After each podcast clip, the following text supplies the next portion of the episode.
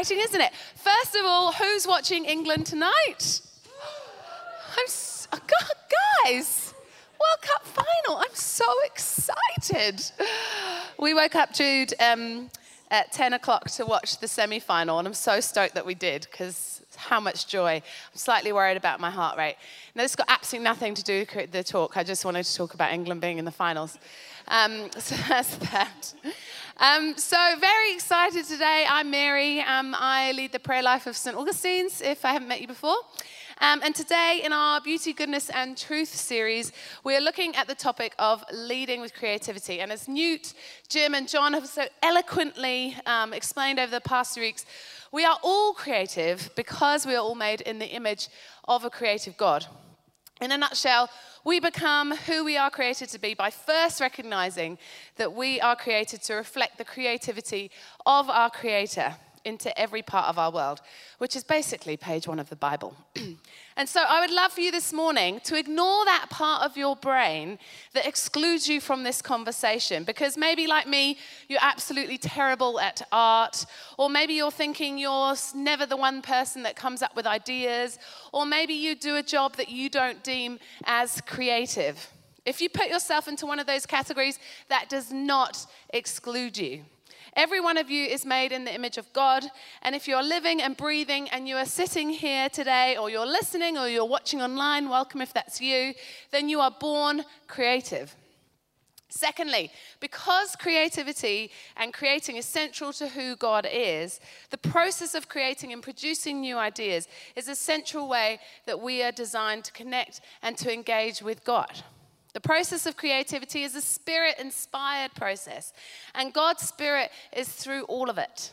So, whether it's as simple as uh, coming up with a way to stop your toddler crying by making them laugh, or problem solving with a plan to come up to avert disaster at work, that is all being creative. It's an opportunity to connect with the Spirit and a moment where God is using us in our day to day lives. And thirdly, just as God has created every person uniquely, every person's creativity is expressed uniquely. And tapping into this for yourself is central to fueling our creativity. And as I was talking to Holly, who is sitting here today, about our topic and about creativity and our passion, she said of her husband Rico, who isn't here today to embarrass, but um, said, I mean, Rico's passion is roads, and he loves engineering roads. That's his job. And all, we all need roads to be safe. So God really can use us all in our creativity. So none of us are excluded, even Rico, who loves roads. and so today we thought we would mix it up to instead of having a normal sermon, we wanted to hear about putting creativity into practice. And with that in mind, we thought it would be awesome to have some of our St. Augustine's whānau and talk about how creativity has outworked in their lives. And so we want to welcome Susan Barter, Zach Colpin, and Holly Brooker. And we're excited to have you here. Welcome. Let's give them a little round of applause. Um, so, to start with, I thought it would be great to rewind and start at the end rather than beginning. And then we're going to see how we kind of got there. And so, Susan, let's start with you. What do you do on a day to day with your work? I'm a lecturer at Whitecliffe College. Um, I lecture in a Bachelor of Sustainable Fashion Design. So we are redeeming the fashion industry one graduate at a time. um, Zach? Hi, I'm Zach, and I work at uh, Narrative, which is a software company. Uh, we're a deep tech company. Uh, we have an AI software which helps photographers, so it's kind of this blend of technology and um, creativity. And my role there is to lead our marketing and our growth uh, team. I was like, Zach could tell I was lost when he was explaining. And then basically, what it comes down to is that photographers take so many pictures and they need to sometimes not have as many. And his company, his thing, AI basically gets the awesome ones. Is that right? Yeah, that's, that's there a good summary. Um, nice. And Holly, you do a few things. Yeah, Morena, I'm one of those strange people that do a lot of different things. So I find this question hard. I can't just say I do one thing. Um, I run a marketing business, a PR and marketing business, and uh, write for magazines, I work for Parenting Place. There's a couple of people here from Parenting Place um, in the PR team and as a presenter, and I um, run a campaign with Joe Robertson, who's in the front there. Um, yeah, which is essentially campaigning for child protection online. So kind of, oh, and I'm studying as well. I'm studying at the moment. So I'm kind of just like a little bit of everything at the moment. How Holly capacity? It's, it's crazy. Um, now, I'm a stressed out person. yeah. Susan and Holly, you swapped. So, Holly, you originally started as a teacher as a means to get to your end result. And Susan, you so desperately wanted to be a teacher, um, but you weren't accepted and you ended up in fashion kind of by default. But now you've ended up becoming a teacher of fashion. Um, so, you've both gone in very creative journeys to kind of end up where you um, have. Um, Susan, do you want to kick off and tell us briefly how you ended up? where you have. I mean, this, I know this is, a, this is a whole lifetime of um, stuff, so me saying briefly, but the main points of how you ended up. All right, I think I can probably easily sum this up with an outfit. Those who are old enough, think of the 70s, think of Zandra Rhodes, bright polyesters, loud prints, matching turbans with one's outfit. So, I was a 14 year old who my mother made my clothes and they just weren't quite up to scratch. I loved bright things. So, as a 14 year old, I would drive my family crazy by sitting at the dining room table when they were watching television, hated television, whipping up outfits. This particular Zandra Rhodes inspired number I wore to my third interview desperately trying to get into teachers' college. All I wanted to do, be a secondary school teacher. As I was leaving my third interview, a very wise woman said, Have you ever thought about fashion? No, I replied, I want to be a secondary school teacher. When I received the letter, third time failure, my loving father said, Have you thought about fashion as a career? No, he helped me apply. Apparently, the course was really difficult to get into. I'd never studied any art subjects, couldn't draw to save myself, so went in fairly dejected, but wearing the same Zandra Rhodes inspired outfit. First question from the head of school Who made your outfit, dear? I did. I make all my clothes. We can teach you to draw. Don't worry. So that was the beginning. Fashion it was. Um, isn't, isn't it? It's, I just love that how it's so obvious to everybody else that Susan should be working in fashion, and yet to Susan, her mind was on the teaching. And um, we're going to talk a bit more about the, the rest of the journey that kind of got Susan to the final destination. Um, but what about you, Holly? You, I know your passion has always been to end up wanting to um, be involved in social change, but you started your journey teaching in South Auckland. Yeah, I, um, I, studied a, I studied a Bachelor of Social Work when I was 18 because I just, I guess I'd grown up in South Auckland and um, a single parent family and in state housing, and I just wanted to work with people that you know were disadvantaged or what have you. And I um, yeah started this bachelor of social work, and um, I would cry in my lectures, just like hearing about the case studies. And I thought this is not the job for me. I will um, take all this emotion home, and oh yeah, it's not a good time for me. So I um, went in to do a Bachelor of Arts and I majored in politics and sociology and kind of wasn't really sure what I wanted to do. I knew that um, I wanted to work in the policy space eventually, um, but I wanted to just work on the ground with young people. So I became a high school teacher and I went. I applied to work in a Decile 1 school in South Auckland. Um, and I went straight into Otahuhu College and I loved it. We had a security guard, two security guards on the gate at all times, they still do a police on staff, and I just loved it. But I'm not a natural teacher personality. I don't really. It's just not my personality. I just wanted to hang out with the kids. All the teachers, all the teachers sitting here are going, "What is a yeah, teacher yeah. personality, Ollie?" Well, they know stuff. I don't know stuff. I would like research the night before and figure out what I had to teach the next day, and yeah. But it was a great job. I specialised in social sciences and health, so it was a yeah really good time. I did it for five years, and then decided to change careers.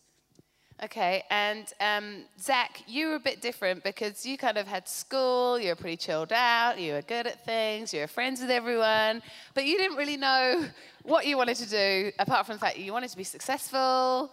Um, and then you went away on a gap year, and that kind of gave you real clarity, didn't it, on what you decided you want to share about that? Yeah, so uh, thinking back to high school, um, I took really kind of academic subjects, and it was really like calculus and physics and all these kind of things. And I, I thought I'd be in some kind of engineering kind of role or something really technical. Um, but I kind of just was doing that because I thought that's what you should do. Um, Who thinks they should do calculus or physics? I really challenged him on this. I was like, is this a gender thing? What? I would never think that in any way of my life whatsoever. Yeah, I went to an all boys Catholic school, so maybe that had something to do with it. but um, yeah, I took a, I, I really had no idea what I wanted to do, and I took a gap year through, um, had an amazing church, an amazing youth group, and ended up in this gap year program with 10 other, um, or 15 other um, young people at the time. And we, it was really missions focused, and uh, ended up in Thailand for three months teaching English. And uh, through this time, like God just really um, changed my perspective on things. And you know, at that time you're quite young and you don't really know much about the world. So I all of a sudden had a heart for people. Um, and Do you want to say about what was at the beginning of your trip and what was written at the end of oh your trip? yeah. So when Mary interviewed me, I said there was a really embarrassing thing. You do this like reflective um, piece when you start the gap year and at the end. And at the at the end of the year, they show you what you wrote. And at the start of the year, I had written, "I want to make lots of money." Um, There's nothing wrong with wanting to make money. Can I just say that's not a bad thing? No, and, uh, but it was. Um, I was horrified more because I think, um, yeah, my perspective kind of changed around the impact I wanted to have rather than just like an outcome. So, yeah, that really was a um, kind of changed my direction, and I ended up doing a um, co- uh, communications degree at AUT, and really felt going into this, um, it just felt really like a strong sense that I should do that. Um, and it was very people focused and media and advertising and public relations, which is completely the antithesis of what I was doing um, in high school. Um, and I did really well at that, and um, I guess connecting to, to today and where I'm at, um, it's amazing thing that that story come together of this seed planted around enjoying technical things, ending up having a heart for people, and then doing this creative kind of media focused uh, role that's um, then connected me in with, um, you know, I'm in this tech company with a whole bunch of software engineers who, no offense to software engineers, but really don't like socializing or don't want to connect with people. And so I'm this person in that in that space that's um, Bringing the fun. Yeah, basically. And, and what I loved about your story um, when you spoke to me was that said you said I feel closest to God in my work environment, and I just think that's awesome. And because um, you've often seen, probably maybe sometimes in hindsight, how God has always weaved His creativity through the good things and the bad things. And um, you told me about your enthusiasm for a startup project that you had where people could rent items instead of buy them, which I think is a great idea, but the universe did not think it was a great idea and sadly didn't agree. And um, obviously, I know that was really hard for you, and I was wondering how did you cope with that and how did that kind of affect your creativity and what do you think you've learned from that now and how you do life and work? Yeah, so in my mid 20s, I um, kind of realized I love startups and um, watched a lot of information around startups, podcasts, shows, all this kind of stuff. Um, really wanted to get into that space, so decided um, there were at the time there weren't too many opportunities available for me in New Zealand, so I was going to make my own opportunity. So found a developer, self-funded this, um, basically found something I was kind of passionate about, which was um, reducing um, wastage, which is people just, or consumption, people buying all this stuff. So built this peer-to-peer rental platform and thought I was going to be off to the races, built this thing and launched it. And I was like, now, now the thousands of people are going to come on board and use my product.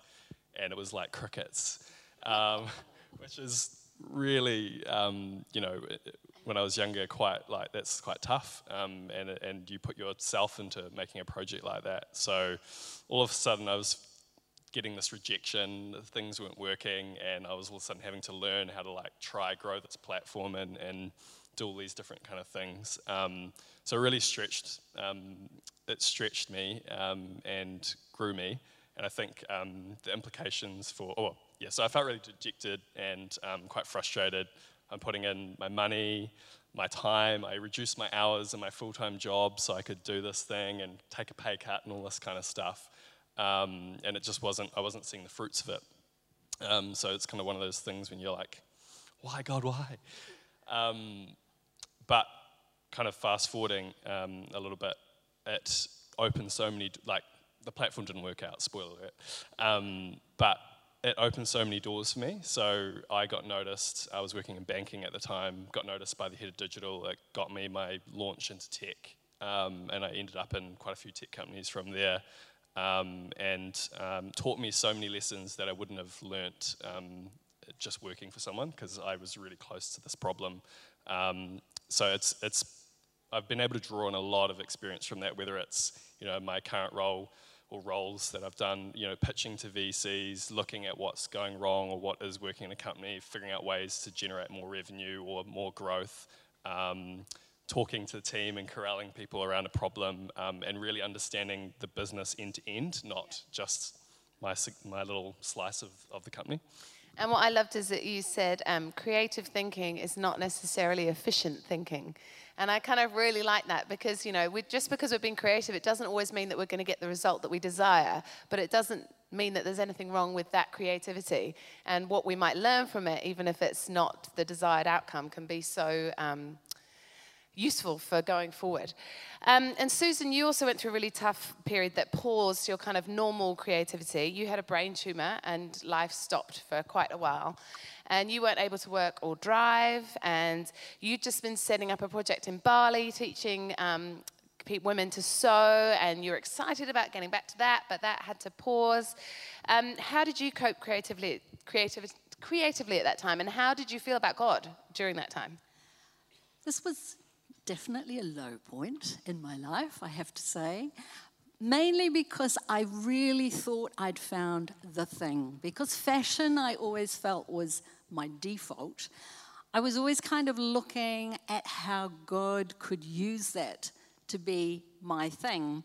And this um, social enterprise project I was invited to work on in Bali, I was so excited about. Finally, I had found a way of weaving fashion into where my heart really was um, for, for people. And so when the door suddenly slammed shut, um, I couldn't travel, I couldn't drive, I had some fairly major post operative problems, um, which meant that I was having quite nasty seizures. And I learned an awful lot about the stigma associated with seizures. You know, jobs you go for, people you talk to.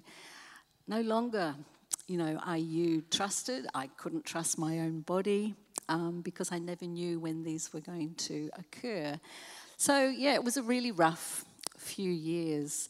Um, I had problems associated with medication um, on my skin, and so Job was actually one of my favorite books. I would be awake long hours of the night, not being able to sleep, having to have cold baths because of the impact of the medication on my skin.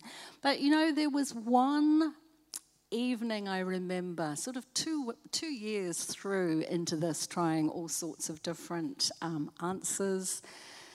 Um, and I was wide awake in the, the middle of the lounge where I would often go in to try and get some sleep and give my husband a bit of a break.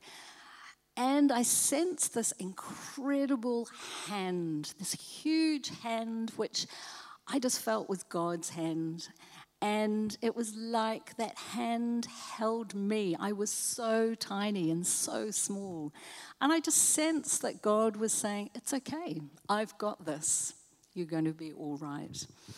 Um, it was fairly um, soon after that that um, I was surrounded by uh, family members, husband, daughter, son in law, that were all doing postgraduate study. I also came across a book that spoke about the brain that heals itself. So, what had happened was the scar tissue, I'd had the tumor for a long, long time, the scar tissue had um, really built up in my brain, and that's what was causing the seizures.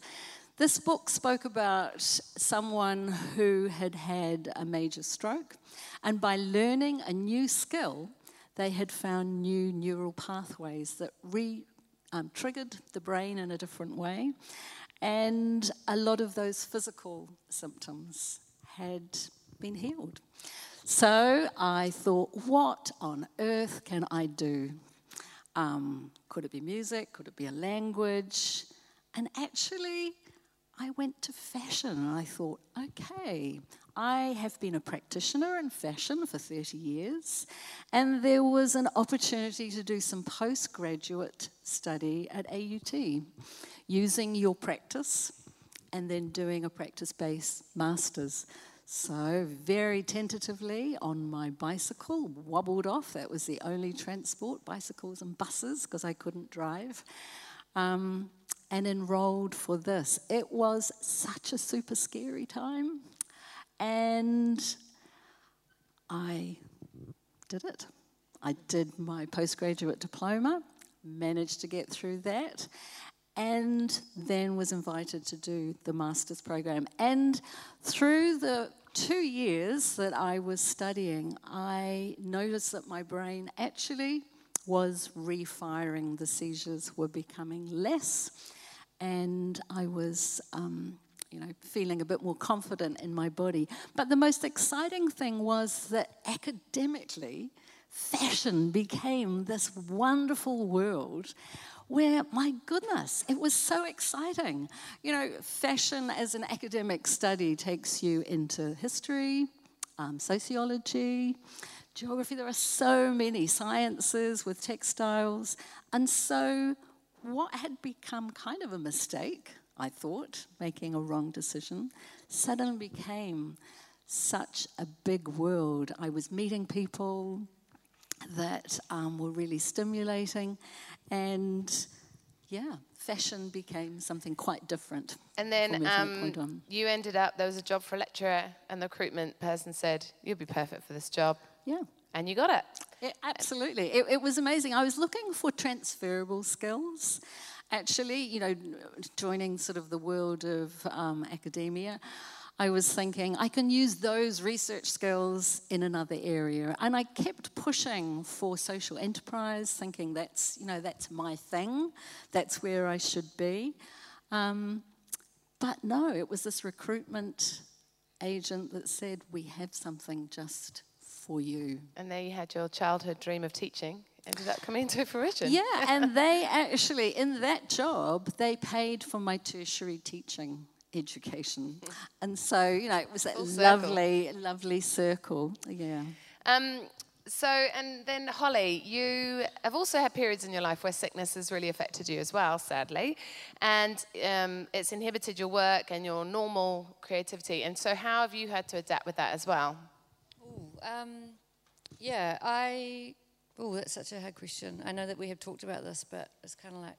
You created your whole um, company yeah, so I guess I have had chronic pain for a long time. I had an accident in my 20s, I had two accidents and um, developed chronic pain. And uh, yeah, I kind of went through many years trying to see specialists and figure out how to um, yeah, heal from this pain that was um, debilitating. I would end up in hospital with quite severe back spasms, um, often unable to breathe.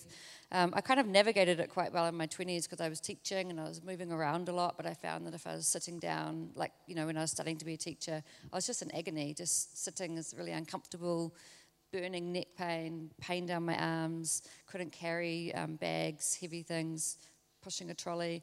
So all of those things. But um, yeah, I think when I became a mum at the age of 30, it got really exacerbated because you're holding a baby all the time and, you know, breastfeeding and you're looking down. And I um, at that point, got referred to the pain clinic at Auckland Hospital, and I was there.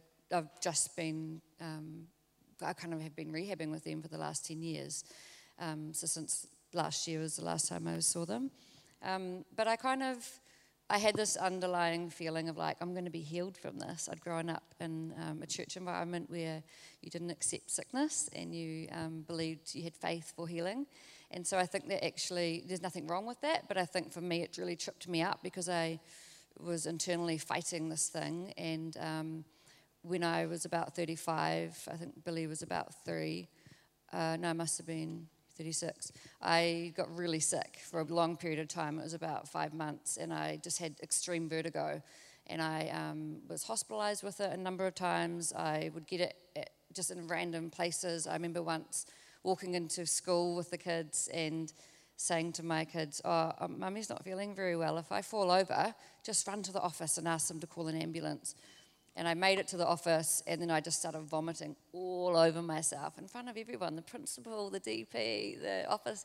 And I was just like, Yeah, yeah, I'm fine, I'm fine. Because I didn't really know what was wrong. And I was just like, Happy Holly, like, Yeah, everything, everything's great. And um, I went. She's still a bit like that now. Yeah.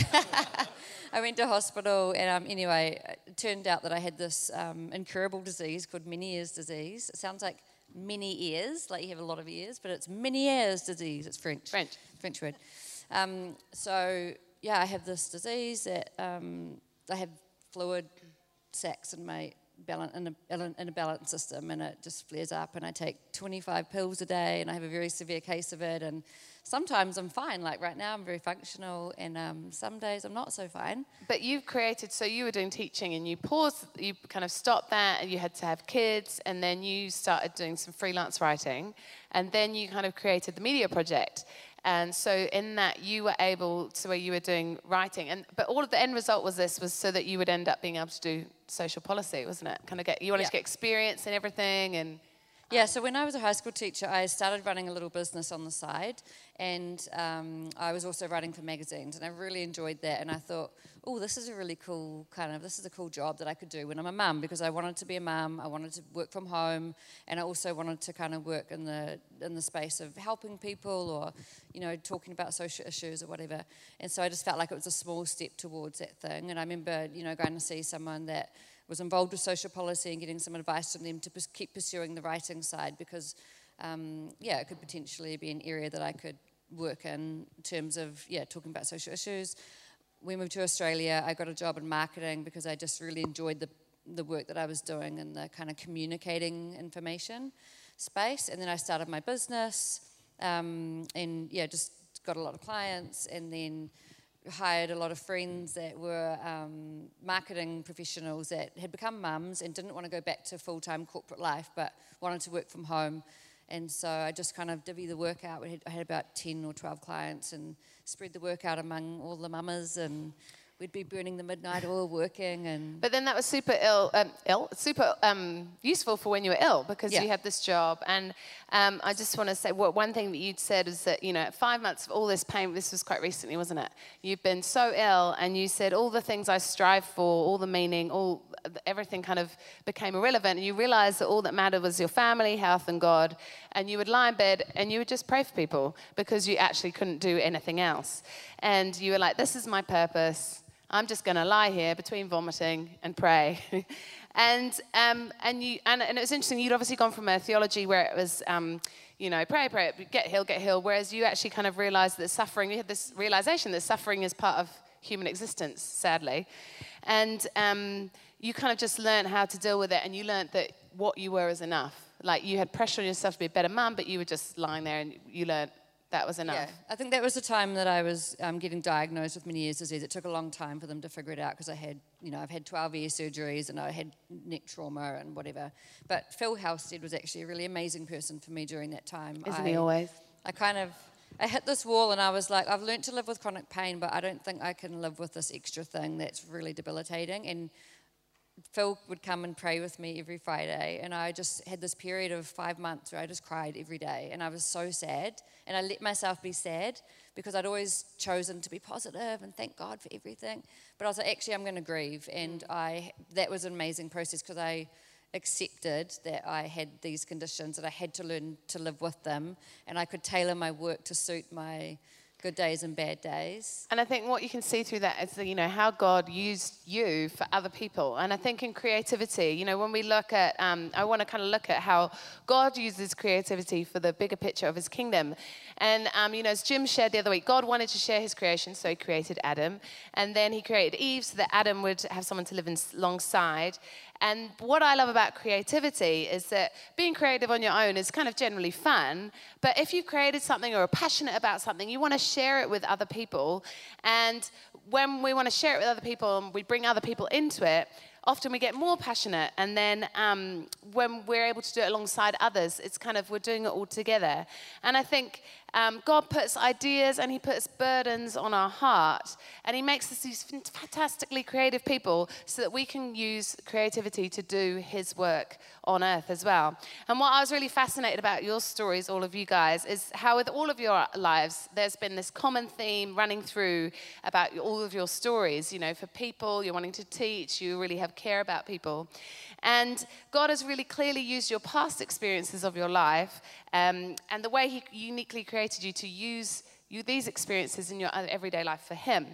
And I can think of, you know, so many themes in my own life where um, there's these current themes. I mean, the most obvious one is that I'm, my dad's a pastor, and now I'm flipping up here on the stage doing the same thing, although not to his extent. But um, you know, there's been a roller coaster of creativity that's got me to this place. But God has used me in my life, as He has with all of you, to use creativity for other people. And Holly, you said back to you again, you said you had a bit of an unstable childhood, and you, I mean, you sadly experienced things that no other people, children, children should experience. But aside from that, you've always been someone that cared deeply for this world. And can you talk about how that has shaped you and what you're doing with Make Sense campaign with Joe and how that all started? I know your mum said that as a child you just wanted you wanted to adopt children and run an orphanage, and you used to just sob on the floor for people. Um, so, can you just um, briefly talk about how that kind of helped um, with Joe start make sense? Yeah, I think um, my heart for people and for brokenness, hit, I definitely hit, use my creativity in that space where I think of ideas and ways to make the world better. And sometimes I can get quite overwhelmed with that because um, you're like, an empathetic this, this person. little person, but you know we're all little people with little cogs in this big wheel, and we can all play our little part, and it all adds up. Um, so yeah, I think that I just have yeah had this desire to really work with people and help people, and that's um, I've you know, had this uh, overwhelming desire to work in the public policy space, but have just been waiting for the timing to be right because I've had young kids and um, um, Joe is a porn researcher and she I've asked her many questions about her work and um, I guess I have a bit of a background. As pornography researcher, just in case you're like, did she say what I thought she said? She did. Yeah, it's kind of a intense. It's a very title. niche role.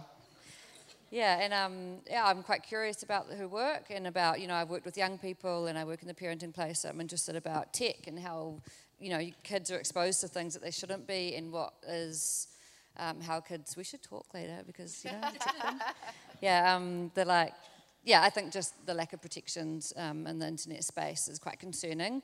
And so, talking with Joe, we were just talking about how we could kind of advocate for measures to be put into place to make um, impactful change. And so we have been working on this campaign called Make Sense. Please look it up. We have a petition running, makesense.org.nz. Um, and yeah, we've just kind of had this idea, this little seed of an idea. We were at the swimming pools with our kids were swimming and we were just chatting and talking about and I was like, we need to do something about this. And Joe was like, yes, we do. And I said, well, let's do it. And she goes, okay. And then I went home and put Billy to bed for a nap and wrote up a bit, a bit, of a business plan. Do you remember that? And I emailed it to you that afternoon. But Joe was like, wow, you're really intense. And I was like, yes, I am. and um, yeah, and then, you know, that was fast forward a year and we've, we've been paid by a really generous charity that's paying us two days a week. And the last month or so, I've been meeting with ministers and MPs and um, internet service providers. Am I waffling? I could just no, keep no, going. Yeah, no. I'm just going to speed you along a bit. Singing or anything. But what? what is so? Great. I'm, I'm just. It's all right. Holly said you're my mate, so you can just interrupt. Yeah, so well. She did, gave me that um, look. She gave me so that look. what, what? What I find so inspiring about this is how many of us have ideas in our minds, or we're burdened by something, and we just go, oh, we just don't know. What, like Holly says, it's overwhelming. And I think um, you know, not all of us, and I'm saying not all of us are Holly and Joe's. You know, these girls, they get on with it. Joe has an idea, boom, it happens. And, I, and, we're not all like that, and we're not all called to be like that. Sometimes we are, God asks us to pray for these things. Sometimes He asks us to financially give. Sometimes we're just there to support or volunteer. But what I love is that they've just gone and done something, and it's so inspiring. And what these two girls are doing and will have done will change generations and safety. Like, I, oh gosh, not, I always flipping cry up here. I'm so proud of them because what they've done is saving my children and your children and your grandchildren. They've had an idea, they've done something about it. They, God has used them to change the world for a better. And like that is a historical thing. What they're doing, other countries are looking to them, what they're doing. And I just find that so inspiring. That creativity that is fueled is making change. Um, for our world and for New Zealand. So you should definitely find it up, and I'm so proud of them. Oh, gosh that wasn't the plan. Um, I'm so emotional. Um, and Susan, like you're like me, you were brought up in a strong Methodist household. And for those of you who don't know denomination Methodism, there's a strong emphasis on helping the poor and needy. You're married to Richard. Richard um, worked for Tear Fund. Um, and you also grew up housing in need. I'm just saying that I know that this doesn't factor in other things we've taken out, so it's okay, it's okay for the moment. Um, and um, just really quickly, can you just tell me the story of what happened in the studio with when you, you know, you were thinking you should be working in mission fields, and what happened? Yes, I had, I ran my own little business when I first finished. Someone set me up. Top of Cuba Street in Wellington, and um, suddenly I also at the same time had a renewal of my faith and in the middle of the night, because I'd always end up in the studio at night time doing these projects for people, I just became overwhelmed thinking, what on earth does fashion have to do with saving the world? I really should be on the mission field, should be going to Africa. Um, and it was an overwhelming sense, but that never left me. It was always kind of there. And I felt at that time God saying, it's okay. Everyone has needs. Your wealthy customers have the same needs as the poor. And it was that assurance, and I think that was kind of um, one of those statements that kept me going through the Tear Fund days, um, really, that it was all okay. And we spent a lot of time with the very wealthy that wanted to give and the very poor on the mission field when I had the privilege of traveling with Richard, seeing small enterprises that women were involved with. Um, so yeah, that, that word all those years ago in the studio really prepared me for that. And I know that even um, we haven't got time to talk about it now, but I know even in your day-to-day life, you know, I know recently that there was a student who you basically saved her life because she was suicidal, and um, you know, every day you're dealing in this kind of post-COVID culture and anxiety-driven culture. You're dealing with these students who are just in need and needing God's love, and you're able to show that, which is absolutely amazing. Um, and Zach, you've worked out that you just love people and you experience heaps of God's love through um, the way that you work with people. And how do you, and just briefly again, in your day to day life, how do you show that love in your work?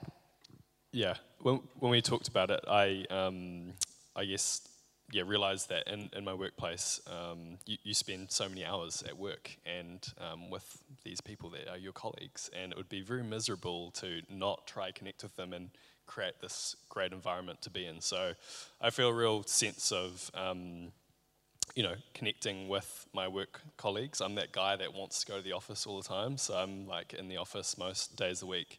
Um, it's when I do my best work, connecting with people, collaborating with people. Um, and so I try to get to know my work colleagues, connect with them, make their work um, an enjoyable place to be. And I also think that's uh, working out of my faith as well that people, when they find out that I'm a Christian and I love God, that they kind of connect that that, um, that I'm a person that cares about them and not just you know why isn't this thing working or whatever it is. And I know I have to testify to that. That I um, go to there's a school dad who used to work with um, Zach at Westpac, and he was like, Zach, man, that guy is the nicest guy, and he just he just makes you feel great because he laughs at all my jokes. And I know um, we wanted to talk more a bit about, you know, how we're not going to have time, but, you know, even your day to day lives with parenting, you know, Zach, I know for you it's been, we always talk about the women and how it affects women, but it's been tough for you and you've had to think creatively about how you balance life and work and being a husband and how that all works as well. And, um, and you're going to have another on the way, so you're going to have even, even more sussing that out. And I know this has just been a real snippet of your stories, and we you know we could have talked for much longer, but I'm just so grateful for all of you three for being so open and honest. And I'm sure if you've got more questions, these guys would be happy to share it. And I feel like um, what I love is that you're all so unique. You're such different people. But God, how amazingly has God used them all in um, all so many different things in day to day life. So um, just want to thank you for being so open, for letting God use you, for being so open today. And let's just give them a round of applause. And um, thanks, guys.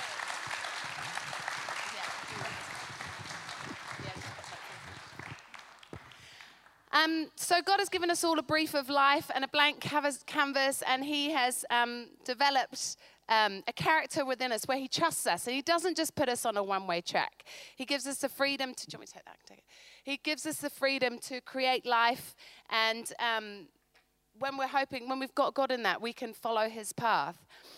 And I think um, God wants to be able to develop us in maturity so that He can empower us to do things our own way. He gives us that freedom. We don't, we don't. He doesn't control us in the or, or make help us to do things in the way that um, you know when we're younger, we need that help.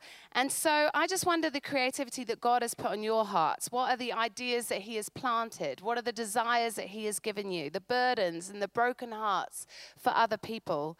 How does God want to use you to further His kingdom? And I would love you just to close your your eyes briefly, and we're going to spend a moment just thinking about that. And I just want you to think with an open mind. I want to acknowledge that, of course, we all have those lies that we speak over ourselves, saying that we're not good enough or that others would be better at it than us, or why would we be the ones that God uses? And so, if those thoughts come up, I want you to send those right away. Those are not God thoughts, and we're not listening to those today. And so I'm sure as you were hearing the stories today that something would have cropped up that would have resonated with you. Maybe it was a big idea, maybe it was just a thought process that you could relate to. There may have been heaps, there may have just been one. But whichever thought that was sparked and resonated the most, I want you to sit with that for a moment. And I want you to ask yourself, God, what do you want me to do with this? How do you want to use me in this? And again, if those negative thoughts come up, push them away. I just want to remind you that we are blank canvases. And even if this thought or this idea seems too huge or overwhelming, God has no limits in what He can do by His Holy Spirit or how He can use you. This is a time to be excited about the creativity that God has given you to use for others.